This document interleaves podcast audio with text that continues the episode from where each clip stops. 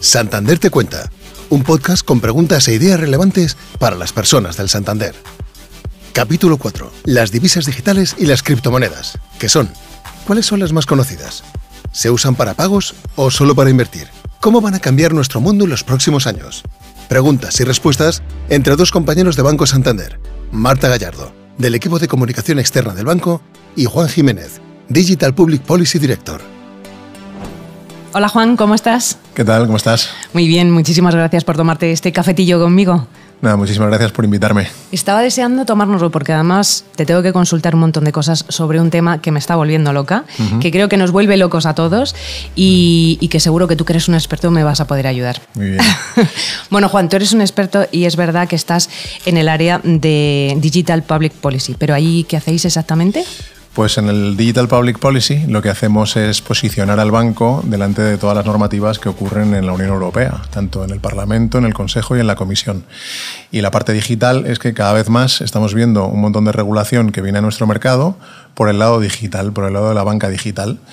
Tiene que ver con nuestra actividad financiera en el mundo de los mercados digitales y también lo que está ocurriendo en todos los, eh, los, agentes tecnológicos y digitales que están entrando también al mundo de las finanzas digitales, los que se llaman Big Techs o GAFAs como Google, Amazon, Facebook, Apple, que también vienen a hacer negocios bancarios, negocios financieros, y la Unión Europea pues, está poniendo eh, un montón de regulación al respecto y nosotros posicionamos al banco eh, con respecto a esos dosieres, entre ellos el de tratamiento de activos digitales y criptoactivos. O sea que tenéis una labor por delante espectacular. Sí, ahora mismo hay un poco una tormenta perfecta en, en términos regulatorios porque está toda la normativa que viene a articular el uso de la, de la inteligencia artificial, de las criptomonedas, de los criptoactivos, de, um, del cloud, en fin, todas las tecnologías exponenciales que necesitan una regulación para, para poder implementarla y para poder usarla adecuadamente. Vale, pues yo tengo algunas dudas que plantearte y algunas preguntas muy claras que Muy me bien. gustaría, por supuesto, que me explicaras para mortales. Pero si te parece, vamos a escuchar antes un poco de contexto, un pequeño reportaje Muy que nos va a poner un poco en situación y luego ya te lanzo mis dudas. ¿Te Perfecto, parece? fenomenal. Las divisas digitales y las criptomonedas. Para unos es el futuro del dinero. El Banco Central Europeo, por ejemplo, trabaja en un prototipo de euro digital que podría llegar a nosotros a partir de 2025. También hay quienes las ven como un activo especulativo con futuro demasiado incierto. Tanto es así que en febrero de 2021 la CNMV y el Banco de España emitieron un comunicado conjunto sobre el riesgo de las criptomonedas como inversión. El fenómeno que hoy estamos viviendo respecto al dinero digital comenzó con la publicación en 2008 de un artículo técnico en el que se explicaban los fundamentos y el funcionamiento del Bitcoin. En su primera transacción en 2009, el Bitcoin valía 0,00076 dólares. 12 años después, ha llegado a cotizar a 60.000, aunque muy poco después bajó a la mitad. Según el portal CoinMarketCap, existen 9.953 tipos de criptomonedas distintas en circulación. Oportunidad, futuro, incertidumbre y el enorme atractivo narrativo que tienen para las nuevas generaciones. Todas estas visiones de las criptomonedas despiertan nuestra curiosidad y nos invitan a disfrutar de los próximos minutos de conversación entre Juan y Marta. Bueno, pues después de este reportaje que nos ha puesto un poco en contexto ¿no? de las criptomonedas, criptoactivos, eh, divisas digitales, eh, me gustaría que tú me definieras un poco en tus propias palabras y, como te decía, para mortales, qué son las criptomonedas y qué son las divisas digitales. Sí. A veces se, confunden algunas veces términos, ¿no? Eh, las criptomonedas no se pueden considerar dinero. El dinero normal, el dinero fiduciario, el dinero que tenemos en el banco, que está respaldado por un banco emisor, por un banco central, pues esto eh, es una condición que no tienen las criptomonedas. Las criptomonedas no tienen respaldo, ¿vale? De ningún banco emisor, de ningún banco central, y son representaciones de valor, no son representaciones de dinero. Lo que ocurre es que la primera invención, y sobre todo concretamente el Bitcoin, fue creado para poder mover valor entre dos partes, entre dos entes, entre dos personas, peer-to-peer. ¿vale? Este es el protocolo Bitcoin. De ahí salen otros muchos protocolos. Eh, el segundo más importante probablemente es el protocolo de la red pública de Ethereum, que tiene una criptomoneda que es el Ether o Ether. ¿eh? Y, esta, esta, tecnología o esta, esta red es súper importante porque es una de las más utilizadas, sobre todo por la potencia que esta criptomoneda otorga a los smart contracts o contratos inteligentes. Adicionalmente, esas redes han utilizado las criptomonedas como mecanismo antisabotaje. Imaginaos, por ejemplo, mover eh, eh, o, tirar abajo una red, pues costaría mucho, costaría muchísimo esfuerzo, costaría mucho valor, costaría mucha criptomoneda. O sea, las criptomonedas también tienen, hacen un servicio antisabotaje dentro de, los protocolos eh, de criptomoneda. Son muy diferentes al concepto de criptodivisa o activo o dinero digital. El dinero tal y como nosotros lo conocemos, que es el dinero de banco comercial, también se puede eh, hacer digital y también se puede tokenizar. Eh, ¿Qué quiere decir esto? Un, eh, un, dinero digital, ese sí puede vivir en el ledger o en el balance de un banco y puede tomar diferentes expresiones. Estamos viviendo un fenómeno muy importante que es el de la tokenización, que aplica no solo al dinero, sino también a activos no financieros, a activos de la economía real. Al final, un token no es más que la representación virtual de un activo físico. Esto, eh, Juan, en cuanto a las criptomonedas y las divisas digitales, pero ¿y los criptoactivos?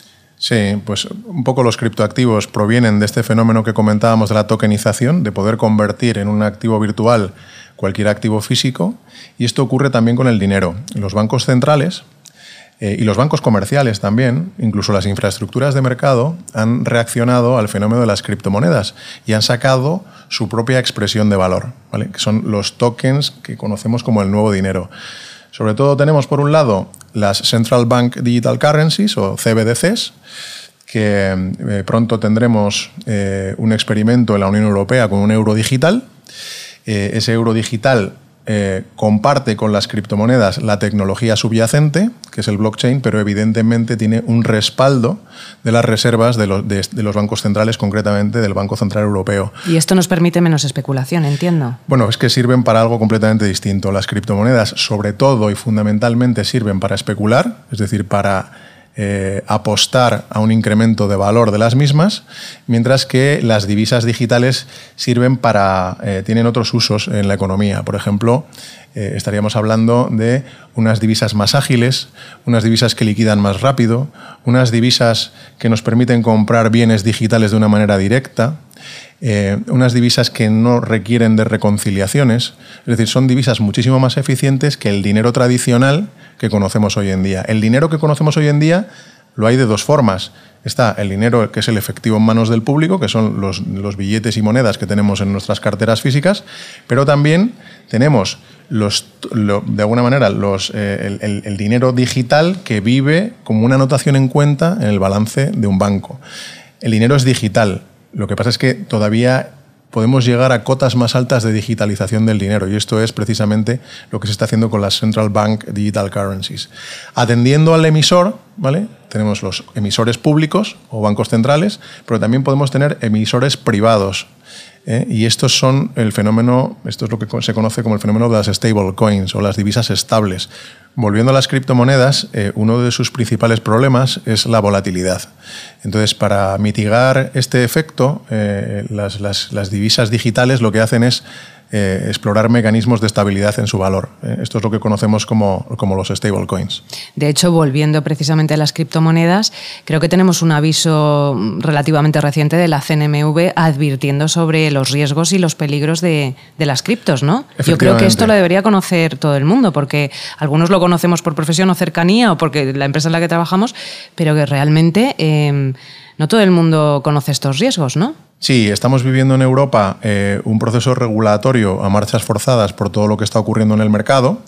Eh, lo que se está haciendo a nivel la Unión Europea es eh, sacar una directiva que se llama MICA, Markets in Crypto Assets, pero esta normativa va a tardar todavía en salir. Quizá salga a final de año, principio del que viene, y hasta que se eh, implemente, pues va, a pasar un poquito de tiempo. Como la innovación y todos estos fenómenos son muy rápidos, hay algunos países que ya tienen alguna normativa al respecto pre-MICA. En el caso de España, lo que está ocurriendo es eh, que, tanto el Banco de España como la CNMV están alertando eh, de la actividad de algunos operadores de criptomoneda eh, eh, han solicitado a estos operadores de criptomoneda a nivel nacional, a nivel doméstico, que se registren en un, eh, listado de, entidades que intermedian estos servicios y también ha sacado una normativa reforzada de prevención de blanqueo de capitales. O sea que estamos viendo un poco una regulación por fascículos de una manera acelerada porque efectivamente ya hay un 12% de la población que tiene acceso a este tipo de activos. Entonces, ¿cuáles me podrías decir como compañero y amigo? Eh, ¿Cuáles? Dime cuatro titulares, los cuatro principales riesgos de las criptomonedas. Sobre todo y fundamentalmente que no tienen respaldo financiero, que no tienes eh, manera de reclamar absolutamente a nadie, que si pierdes tus claves, aunque esto cada vez es más difícil porque la gente usa, usa un wallet, una aplicación para poder, eh, para poder operar en estas, estas criptomonedas, pero si tú pierdes tus claves eh, no puedes recuperarlas, no puedes regenerarlas de ninguna manera, eh, porque hay un problema criptográfico que solucionar que, que, es muy difícil de, de solucionar.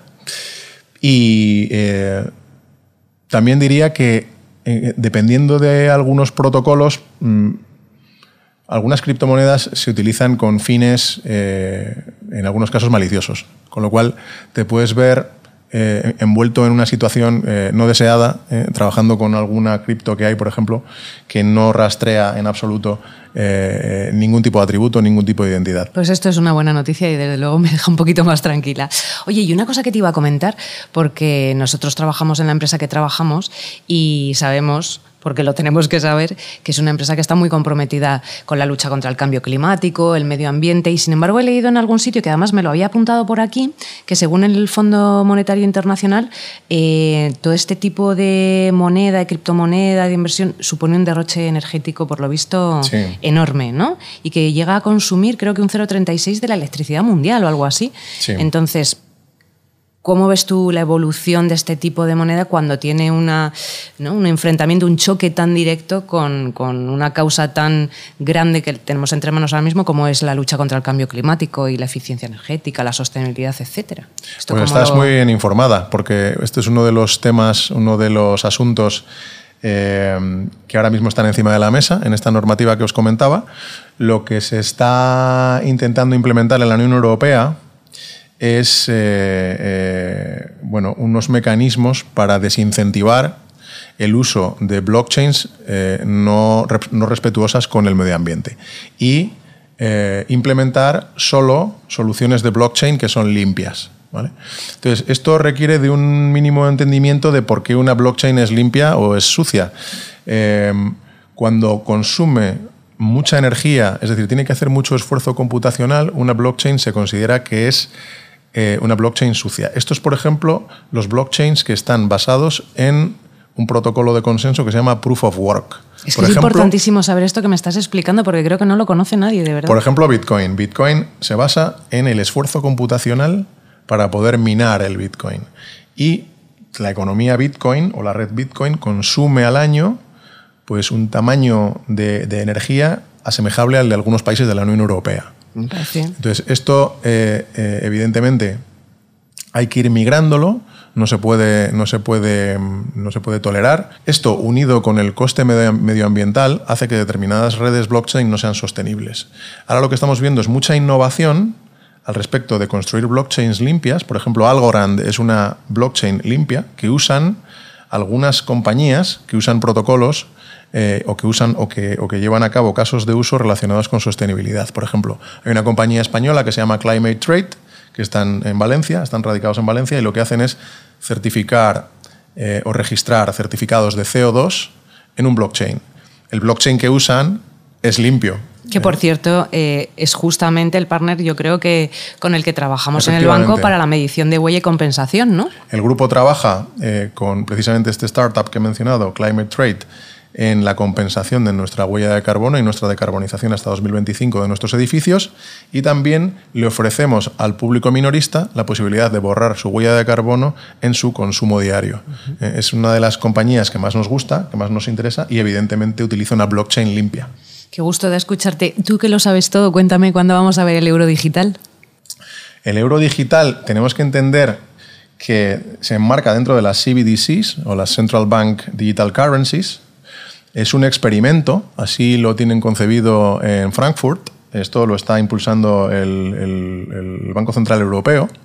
Ha nombrado un equipo que se llama Monetary Advisory Group, que son 33 expertos en Europa, en donde hay gente de banca, pero también hay gente de, otros sectores, como por ejemplo eh, de retailers, del mundo del consumo, eh, hay gente de IKEA, por ejemplo, hay gente de Amazon también. Y es un experimento que eh, con todo end-to-end va a tardar casi tres años en ver la luz. Bueno, Juan, pues mil gracias. Me has ayudado un montón con todas mis dudas y con otras que me han ido surgiendo. Así que mil gracias por el tiempo, por el café, pero nos tenemos que tomar otro, ¿de acuerdo? Cuando tú quieras. Encantado. Vámonos a la siguiente reunión, que seguro que tenemos otras mil detrás de esta charla. Sí, sí, estos tiempos ya sabes cómo son. Hala, vamos a ello. Desde Santander te cuenta, queremos conocer tu opinión y los temas que más curiosidad te despiertan. Así que si tienes cualquier propuesta, háznoslo saber a través del número de WhatsApp de Santander te cuenta que encontrarás en la internet. Te invitamos a descubrir más conversaciones interesantes a través de estos podcasts.